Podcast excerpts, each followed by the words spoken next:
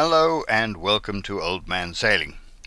This is John Passmore, and let me tell you about the Sunk Traffic Separation Scheme and other adventures. It was a great idea. I even sent the family WhatsApp group a message saying that I would set out at dawn the next day instead of starting the voyage with a rainy night. Well, I didn't have a drop of rain. The plan was to sail from Walton on the east coast to Chichester on the south coast, a distance of some one hundred fifty miles, which I reckoned to do in not much more than twenty-four hours, especially if I could catch the tide all the way across the Thames estuary, like I did on the way up last year.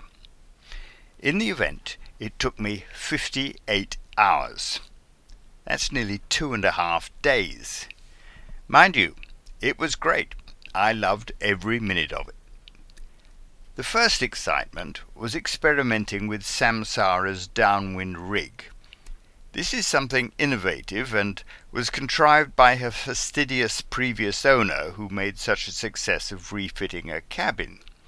Since downwind to him meant trade wind sailing, he dispensed with silly contraptions like spinnakers and wrote a careful explanation of how to rig the staysail on the inner forestay, with the sheet led through a snatch block on the end of the boom, which was hauled forward with the preventer.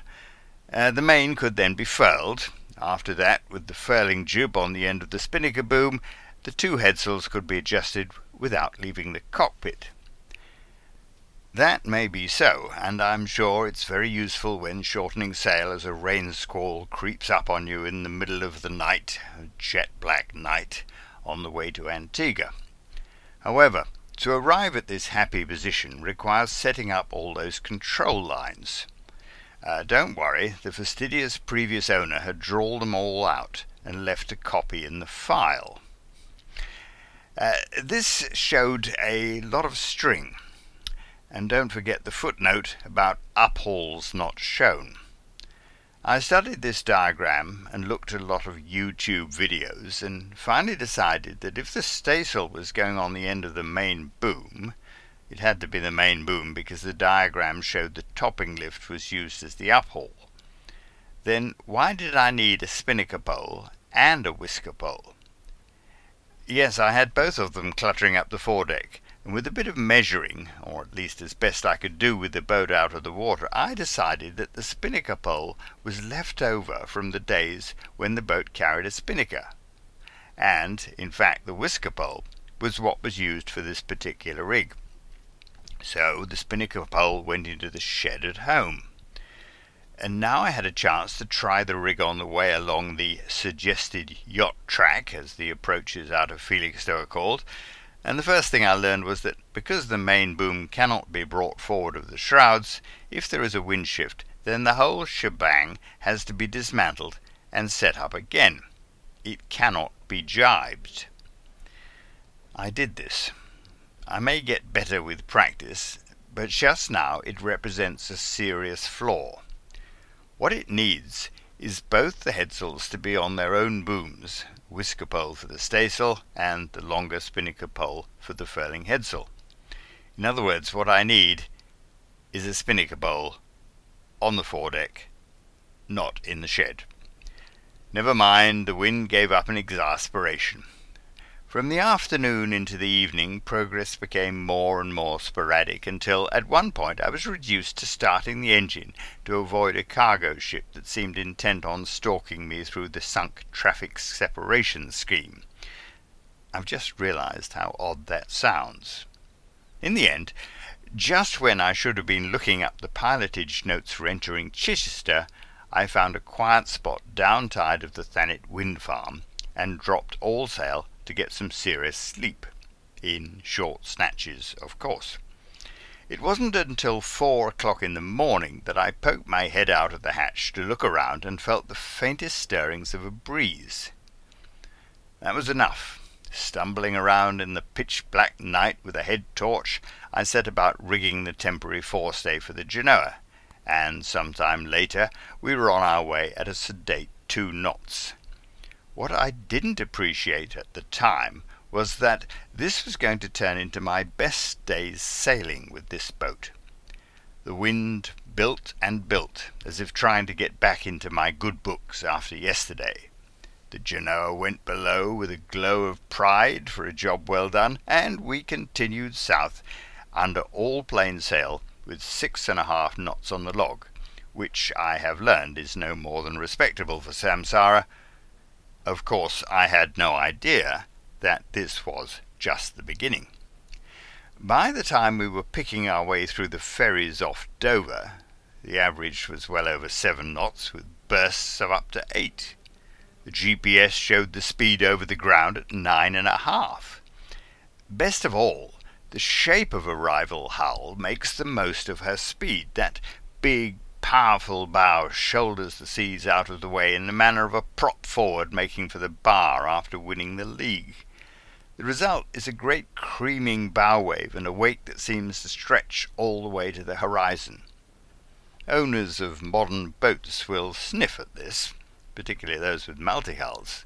Their argument is, do you want to make a lot of waves or do you want to go fast? Because there is no doubt, for a boat to go fast, she needs to cause as little disturbance as possible to the sea.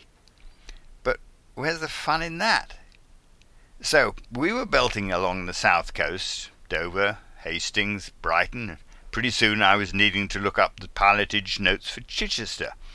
It wasn't as simple as I remembered. In fact, you have a, a four-hour window about high water to get in at all. Also, it turned out that we weren't going as fast anymore, and dusk was approaching, and with it that characteristic calm, the self-steering unable to cope, the inadvertent tax, this sail slatting. It costs seventy pounds to fill Samsara's diesel tank, and I don't motor anywhere if I don't have to. Down came the sails again, and somewhere off Selsey Bill I sat down to the other half of the puttanesca sauce which had been such a success with the spaghetti off Thanet. Later, as the sun came up, and with it the breeze, we set off with a certain sense of resignation for that four-hour window into Chichester. Obviously, it's going to take me some time to get flexible. Maybe it comes from a lifetime of fitting sailing into a working life, having to get the boat back on her mooring in time to return to the office tomorrow morning. But that doesn't apply anymore. The reason for Chichester was because I needed to take the life raft to be serviced in Southampton, and you can anchor for nothing in Chichester harbour. So, when I picked up a mobile signal and rang Ocean Safety to book it in, Uh, sometime over the next three weeks I was going to suggest. I would be around that Solent for that long, what with Hugo, my fifteen-year-old, joining me and having to go home to take our turn at hosting the wine club. "You want it done in the next three weeks?" said the voice on the other end. Not at all the same one which had suggested so airily, "Oh, bring it along, we'll do it while you wait." Eventually we managed to agree an appointment in early June, but foolishly it was only at this stage that I asked how much it would cost. Four hundred and fifty pounds! Although I am pleased to say that a lifetime of listening to people voicing the preposterous allowed me to keep the exclamation mark out of my reply.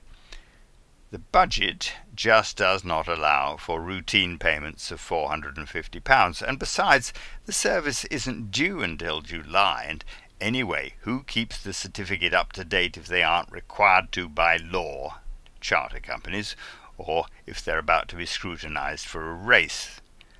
Besides, I am old enough to remember setting off across the North Sea, five of us in a wooden folk boat, knowing that if we were to sink, the first resort was a very serious bilge pump father had installed, and the second was a tiny plywood dinghy lashed to the coach roof. We would have lasted five minutes in a force three. So the life raft is not going to be serviced, and besides, the wind and tide seemed determined to keep me away from Chichester. I put the helm down and headed west into the Solent, periodically looking up anchorages protected from the northeast. So that's why it wasn't until three in the afternoon that I dropped the hook off Needs Oar Point on the River Beaulieu. I've seen boats anchored here before rather than go up the t- to the teeming metropolis of Buckler's Hard, although I'm a bit startled to read that the owners of this private river, presumably the estate of the late Lord Montagu of Beaulieu, reserve the right to come and charge me ten pounds.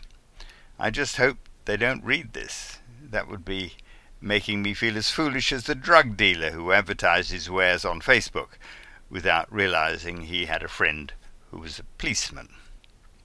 Anyway, I'm off tomorrow for Poole, where Poole Quay Boathaven will charge me only three pounds if I don't stop for more than four hours while I pick up some fresh supplies, fill the water tanks, and buy a new joker valve for the loo before Hugo arrives. It's taken me this long to find the Seacock by feel. I feel that if I inflict the same on him, yeah, he will never want to come back.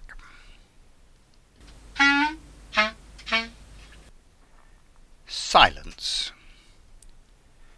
The mother of all brooches played out to the accompaniment of Maurice Chevalier singing "Thank Heaven for Little Girls." It happened somewhere off the Grand Banks during the nineteen eighty-eight single-handed transatlantic race. I was having a clear-out recently and found the article I wrote for Yachting World. That was in the days when you cut two enormous holes in the cockpit and plumbed in a pair of waterproof speakers. Then there was the Motorola radio cassette player, and, of course, the box of cassettes. How do you choose thirty tapes to take with you across the Atlantic? At least with Desert Island Discs it's not real. And if you can't live without just eight records, you can always listen to the rest when you get home. Now we have Spotify, with every piece of music ever recorded, and a tiny waterproof speaker which doesn't need any wires at all, and demonstrates the fact by flying from one side of the cockpit to the other, where it bounces, still happily churning out Willie Nelson. Although it was Bob Dylan's "Like a Rolling Stone" that was on as we emerged from the Casquets Traffic Separation Scheme, the Jenny drawing nicely in the light northeasterly. If the G P S had calculated correctly, we should reach Torquay by dusk. Frankly, I didn't care if we did or we didn't. I could stay out here indefinitely. There is nothing, absolutely nothing more pleasing than doing five knots over a flat sea with the boat not even rocking. It's as if there's no resistance, and the momentum just builds and builds until the wind and the sails and the hull and the water reach a sort of equilibrium, which will continue forever, unless that is Uh, one component or another falls out of balance. In fact, it was thinking just this as I watched the white water zipping past the cockpit that I realized there was one thing missing: the sound. The sound of rushing water, not the crash and surge of a boat charging over breaking waves, but the smooth, subdued hiss as she slips along, as if there's no effort in it at all. Except, of course, I couldn't hear the hiss. Just Bob Dylan. I turned him off, and that was the beginning of a magical twelve hours when the middle of the English Channel might have been the Atlantic's central abyssal plain, or some other lost and unvisited corner of the Greenland Strait. Because gradually the light northeasterly died away, speed dropped off, and with it all sound, until Samsara was moving, apparently without any propulsion at all, at a knot and a half. The sails hung in their aerofoil shapes, apparently with no air to hold them there. It was like perpetual motion, except, of course, there is no such thing, and sure enough, the knot and a half dropped to one knot, and then half a knot, and eventually the Aries vane gear could no longer cope, and we turned in a dignified half-circle and stopped. It was now dusk, when I should have been arriving at Torquay, but instead I furled the sails and allowed the boat to drift with the tide. taking the good glass from its own locker in the galley and a cold beer from the bilges, I sat in the cockpit and listened to the silence. And this was real silence, the kind that, if you concentrate very hard, you can hear a sound in your ears which is really the nerve endings straining to do their best, but giving up and reporting nothing received. The A I S was receiving okay. The plots showed that in fact we had no other human activity within seven miles, as the little green triangles followed each other in an orderly queue down their westbound lane. It was only later, poking my head up through the hatch in the middle of frying onions, that I realized this time there was a sound, a deep, almost imperceptible throb, the engine of a big ship. The sound which, reverberating out of a fog bank, used to fill me with such terror.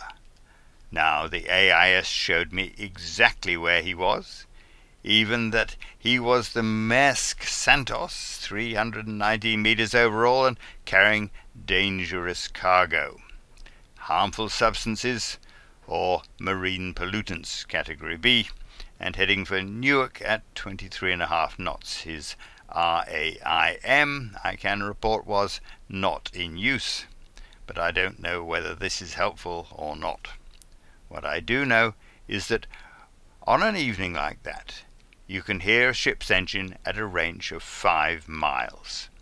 I listened to him until the sound faded to nothing. Of course, real life reasserted itself eventually, and about three in the morning there appeared to be a bit of a breeze, but I didn't trust it until it had put in some effort and showed that it could still be blowing at four o'clock. So I am writing this in Meadfoot Bay, outside Torquay. I don't need to pay harbour dues until tomorrow, and the little rubber speaker is playing Humphrey Littleton's Bad Penny Blues. The good glass is out again, and there's the other half of last night's puttanesca sauce. In fact, under the influence of proper jazz and a very small bottle of wine, which is even now reaching cabin temperature, heater going gently because May is not really summer, I might even get out the clarinet and play the sundown. After all, I'm the only one here. One of the more stupid things you can do on a boat is put your hand out to try and stop the main sheet traveller from slamming from one side of the boat to the other. And this is precisely what I did. I don't know if you've seen the beginning of that film Saving Private Ryan, where the man picks up his arm and there's a great flap of skin hanging from his shoulder. It was a bit like that. Well, I'm exaggerating, of course, but there was a rather ugly L-shaped flap of skin hanging off the back of my hand. That was three days ago, I think, and I've just peeked under the bandage, and it's all but healed. Now, I put this down to my minerals, my supplement. And of course, if you're out on your own for any length of time, this is really important stuff. So do have a look at the blog, the old man sailing dot com, where you will find a good health page, and you can read all about it on there. Meanwhile, I call this one Lost at Sea. Bosom Channel in Chichester Harbour, after the pub shut, sometime in nineteen thirty-four. A young man in an enormous clinker dinghy rowed backwards and forwards in the pitch darkness looking for his boat. The young man was my father, and this was a story that was told and retold so that it became the stuff of family legend. He had set a riding light on the forestay so he could find his way back, but the light had blown out, as they did in those days. In the end, out of exhaustion and befuddled by an evening of beer, he gave up and climbed onto somebody else's boat, slept aboard, found some sausages for breakfast, left everything neat and tidy with a note expressing his gratitude, and sixpence for the sausages. The moral was always to go ashore with a compass and take a bearing from the quay. That way, if darkness or fog came down, you could always row along the back bearing until you found your way home. Swanage, eighty years later, and not much has changed. Samsara is anchored in the bay, and the crew, a full crew on this occasion, with number five's son Hugo currently occupying the other bunk, we decided to go ashore and explore. There is a slipway for the dinghy, and after a while the sun comes out to help this rather faded seaside town show off its best. A little shopping, a visit to the museum and heritage centre, and a go on the antique What the Butler Saw machine, and a little excitement absorbed from the prospect of the town finally rebuilding its Albert Memorial to celebrate the bicentenary of the prince's birth. Now it is time to return to the boat. Wait a minute. What boat? There is not a single yacht to be seen in the bay, just a uniform veil of grey. The fog has descended, and visibility is no more than fifty metres. A number five son is full of confidence. Of course we'll find her. We just putter backwards and forwards until we see her. The skipper is already seeing the next day's headline. Foolhardy pair lost at sea. Search abandoned for fog-bound father and son. This is just the sort of situation that could turn into a tragedy. Unable to tell which way is back, they motor in circles until the outboard runs out of fuel. Feebly they row in what seems like the right direction, only to be whisked by the tide out of the bay and into the path of the high-speed ferry. It was there only that morning on the A I S, doing thirty-two knots. But what you need in this situation is a fifteen-year-old mind and a mobile phone. The A I S had only been switched off as we came ashore. Any ship-tracking app would still hold that plot for the vessel's last known position. All that it needed is for one man to log in to find ship, look up the destination vessel, and navigate the You Are Here icon until the two meet at the same spot. Then, with one to call out directions and the other to steer, well, except that in this case the one calling out directions kept saying, "I'm sure this isn't right, there's a moored boat there, which I can't remember seeing before. No, go over this way a bit more." But, sure enough, eventually, after a lot of left a bit, right a bit, Samsara appeared out of the murk, dead on the nose, at a range of certainly no more than fifty metres. "Told you so," said the man at the helm. His grandfather would have been proud of him.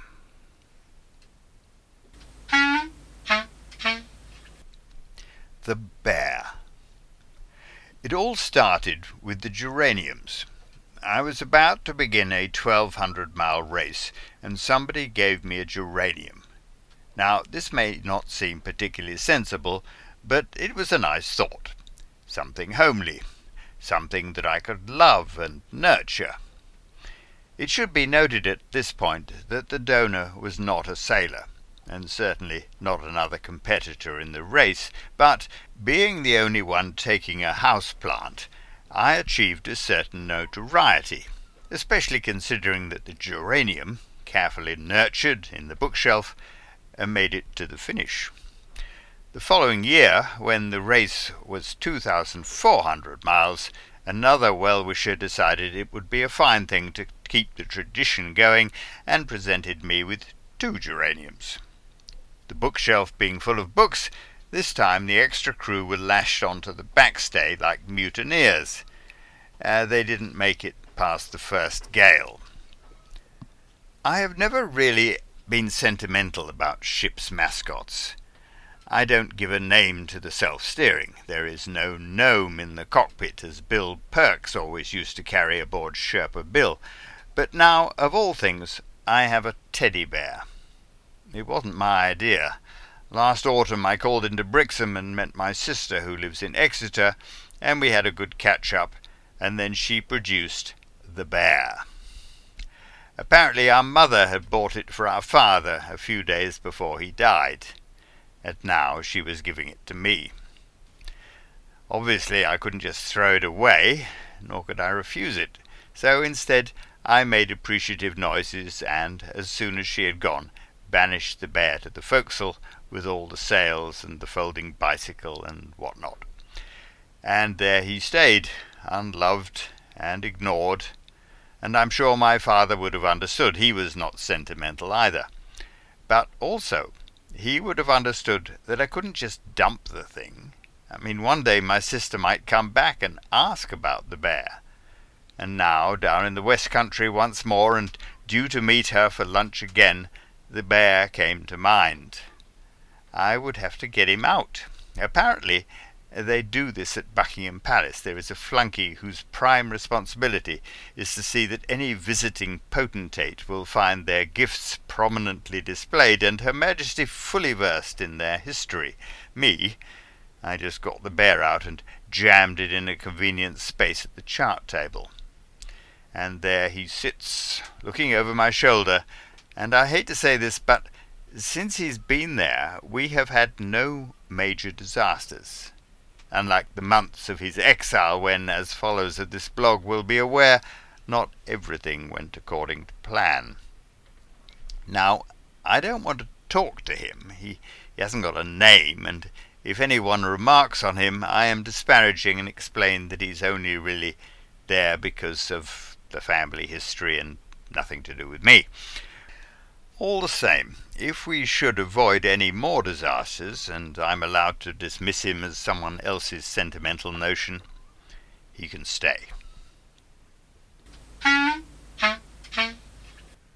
In the past, I've mentioned my network marketing business, and the company provides an app for your phone, and they're always updating this, and they've now got a page where you can see how much they've paid you over the years. And I was so astonished to find that it was more than half a million pounds. Anyway, I've taken a screenshot of the app, and I've posted this on the money page of the blog, the old man sailing dot com blog. So do go have a look. Uh, you may be as astonished as I am. Meanwhile, this is rather appropriate, because just after writing about the geraniums, uh, I discover the full version, which is a chapter in the book uh, The Good Stuff, Book One. And the chapter's called Hats, Turnips and Geraniums. There is a little-known law of physics which states that the wind, acting on a peaked cap, shall increase by the square of the speed at which the wearer makes a grab for it.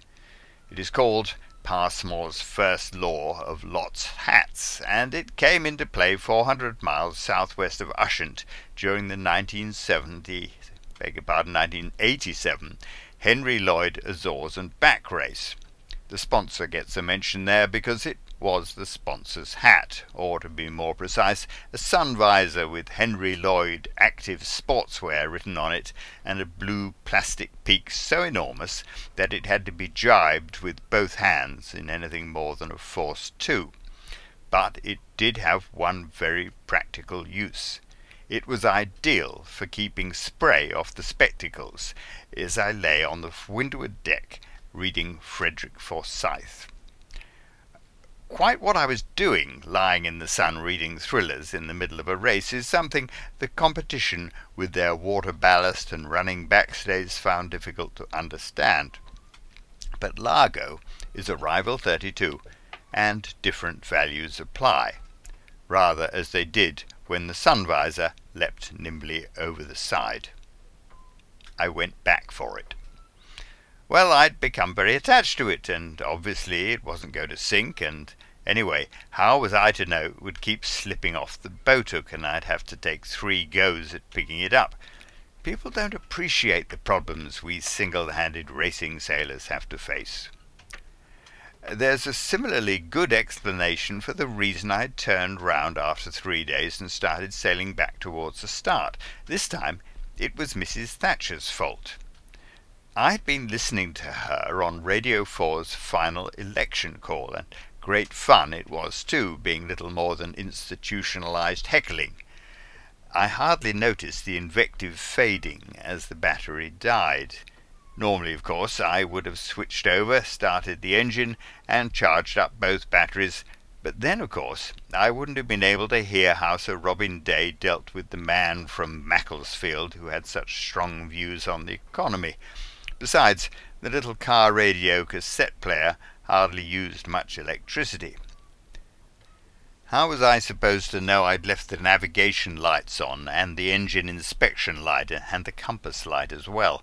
By the time Missus T had sorted out unemployment, the bomb, uh, inner cities, and privatisation, and I turned the key, I was rewarded with a soft click from the starter motor, and then nothing. But did I curse and fret? Did I face the prospect of nine hundred miles with no electricity? Not a bit of it. I was prepared. I had a wind generator.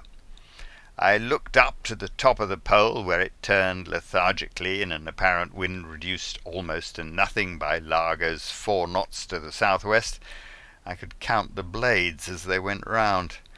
The batteries weren't getting so much as a milliamp. Never mind. The wind would change. The wind had better change. I didn't want to miss the results the following night. But at seventeen hundred the next day the wind was force three from the north, and not only was I facing the prospect of a second night of hanging a hurricane lamp in the rigging and yawning a lot, but there would be no election results unless I fancied the prospect of spending the night plugged into the C-Fix headphones. It was time for drastic measures. Something had to be done to increase the apparent wind. That was how I came to turn round and sail back in the direction of Falmouth for three hours. And it wasn't only peaked caps and Missus Thatcher who held us up. Look what happened at the start. First of all, Radio Cornwall informed the country that we were off on a twelve thousand mile race, and then the Met Office's southwesterly four six, occasionally gale eight, left me in a state of such apprehension that I spent more time trying to stay as far away as possible from all the other competitors than I did trying to get near the starting line. And then the new headsail furling gear turned itself back to front. Uh, no, I'm not going to mention which make it is, because I'm sure that somehow it's my fault and I've had nothing but trouble with it ever since I got it. But the fact is that it didn't work when it was brand new. It stopped working a week before the start, and three days into the race the fitting at the top turned round and jammed the spinnaker halyard. This could have been solved almost at once by a quick trip up the mast, but as I said to myself, I'd have to take the sail off, and that would slow us down, which wouldn't do at all. It's not as if I mind going up the mast, not at all. I'd spent most of the week in Falmouth up there, and I'm sure some of the Tories thought I must be some sort of a fixture. But, given the choice, and with the boat rolling through twenty degrees, and particularly with no one around to call me chicken, I decided I'd rather keep my feet on the deck. Besides, with twin headsails, we were still doing five knots. Excuses like that, of course, are only good until the wind dies. By the time the log line was hanging straight up and down, I was reduced to huffing around the boat, saying things like, "If Naomi James can climb the mast in the Southern Ocean." Of course, Naomi James had steps up the mast. I didn't. Worse still, I had a block and tackle that wasn't quite long enough to reach the deck.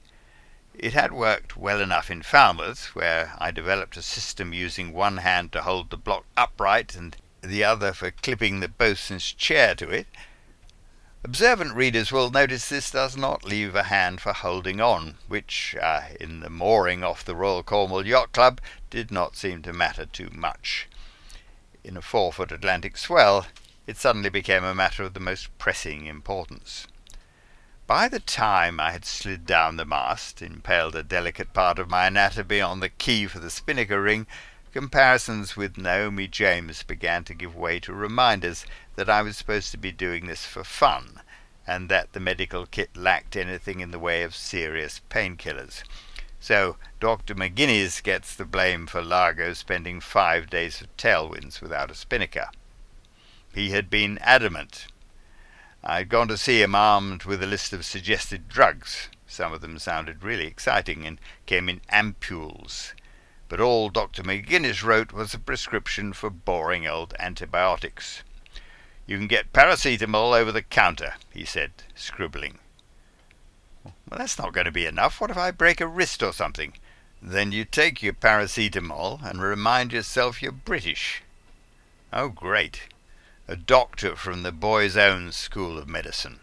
By gad, Carruthers, I've lost me leg. No, you haven't, sir. It's over here. I could see it all, seven hundred miles from the nearest hospital. It wouldn't seem so funny. Of course, John Elliot on Shoki, the first thirty, managed the situation much better. Not only did he retrieve his spinnaker halyard by going up the mast on his Jumar mountaineering gear, but having led it the wrong way through the masthead diamond, he managed to resolve the situation without going up again. He described his solution one night in Ponta del Garda, as if it was an exercise he might get the students of his Scottish sailing school to undergo. I reckoned that if I attached a weight to the halyard, I could hoist it up, wait until it swung the right side of the wire, and then let it down. The problem lay in finding something heavy enough, but at the same time something that wouldn't demolish the mast or go smashing through the sails. A turnip turned out to be ideal. Sailing instructors based on the Clyde carried turnips as essential equipment, apparently, thus lending a completely new slant to H L Tillman's advice never to set foot on a boat without an onion. Still, even if I never did get up the mast, the five days were still quite something. After we had logged one hundred thirty-seven miles in twenty-four hours, I took to standing in the companionway making yee-haw noises, like a Western stagecoach driver as we charged down the Atlantic rollers, with Arnold the Aries working overtime, and the wake stretching brilliant white, seemingly all the way to the horizon. By this stage, of course, I'd stopped worrying about the race and was feeling mightily contented. I even wrote an account of the daily round in the logbook, as if it was some sort of guide to the meaning of life. It goes like this. Uh, a couple of extra forty-minute kips after I should really have got up. I decided forty minutes is not too long in this superb visibility. Then breakfast is either muesli or a boiled egg. Then lovely fresh bread and fresh coffee. And then there's the morning sight, uh, trying to get the azimuth as near as possible to ninety degrees for longitude, uh, hot chocolate and digestives at mid-morning, then feed the animals, that's a drop of oil for the Aries and maybe the log. The noon sight usually comes before lunch, since I try to arrange meals late so that dinner arrives close to midnight, thereby cutting down the time I'm asleep at darkness. Lunch is packet soup and sandwiches, and then tea with bread and jam. If I make the bread in the afternoon, I get it still warm from the oven. Finally, I award myself a whisky before dinner, and then bed at around one o'clock in the morning, or two o'clock, with the alarm clock in the corner of the bunk, and set for forty minutes. One way and another, I do have a lot of spare time, since I'm not steering when the wind is steady as it is today. There's little to do but read a bit, occasionally work out where we are and how far there is to go, and then spend the rest of the time sitting in the sun, watching over the boat. It's not unpleasant, and has the added advantage that I can spot things which are not as they should be before something nasty happens. By the time I started getting near the Azores, I'd reached a rather unnecessary state of mind where I wanted to make the landfall using just the sextant and without checking the R D F beacons. Silly, really. When the light on Ponta del Arnel showed up just after dusk, I was five miles further east than I need have been. But there's nothing like the presence of other boats to revive the competitive spirit. Aphrodite, the moody thirty-nine, was just ahead. I could hear them on the V H F, constantly revising their E T A as they sat becalmed off the south coast, and then Aphrodite's crew were rather unusual in racing circles. They, a pair of surgeons from the Hamble. They had a pet geranium, and after the first week they changed into dinner jackets and opened champagne for the captain's cocktail party. I crept up on them in the night. I was woken by the watchman beeping a warning. I looked round. Flat calm, but no ship. The microchips do that sometimes. Five minutes later they were beeping with a regularity that brooked no argument. I got the binoculars out, and there, straight out of the rising sun, came a freighter with masts in line and a bow wave that could swamp a lifeboat. I began to feel concerned. The batteries were flat again. I couldn't even motor out of the way. When she was about four hundred yards away and still coming straight for me, I decided that it was time to feel frightened. I jumped below and called him up on V H F, hoping the last gasp of the batteries would be enough to transmit at least a watt. Uh, no response. I grabbed the foghorn and a life jacket as well. As I passed the chart table on the way back, Aphrodite called up, all chatty with morning freshness. "Can't talk now," I said, snatching up the microphone. "There's a ship four hundred yards away heading straight for me." My voice, as Stan Simmons, Aphrodite's skipper, described it later, was heavy with tension. For good reason, I added, "If you don't hear from me again, would you raise the alarm, please?" He came back, "What's your position?" Oh, well, I had no time to work out a position. I spread a couple of fingers across the chart. "I'm about five miles south of Ponta Arnel." In fact, it was three, but he could see me when he knew where to look. The ship came on. I tooted the horn, which had never sounded so puny. I thought about a smoke flare, but realized it wouldn't make any difference. If a lookout couldn't see me as I was, floodlit by the morning sun, with all sail up and broadside on, then he certainly wouldn't see a smoke flare. I started to work out what would happen. A glancing blow would throw Largo to one side. Would she float long enough for me to launch the dinghy, or should I start blowing it up now? And then I saw a glint of sun on the ship's side. Imperceptible, but she was turning. The ship passed about fifty yards away. A man came out onto the wing of the bridge and waved. He just wanted to come and have a look at me. I sat in the cockpit with my hands over my head. It was some time before I remembered to call Aphrodite and tell them that I was all right. Stan said he'd been watching the whole thing. He said it looked very nasty. I told him, "You should have seen it from here." That story was told over and over again at the many parties in Aphrodite's gigantic cockpit. The only event that prompted more interest was Stanley's sister-in-law sitting on the geranium. But I had my own excitements. I phoned home and discovered that I had made the back page of the Daily Telegraph. It was rather like Captain Hornblower reading an account of his own heroics in the Gazette. Suddenly I was a famous ocean racing yachtsman, and I hadn't even been trying. What would they say if I put down Frederick Forsyth and pulled up a spinnaker? I resolved to try harder on the way back. I gave myself the target of getting home in time for my elder son's end of term. Fourteen days didn't seem too difficult. The trip out had only taken thirteen and a half. I might have managed it too, if only I'd got up in time for the start.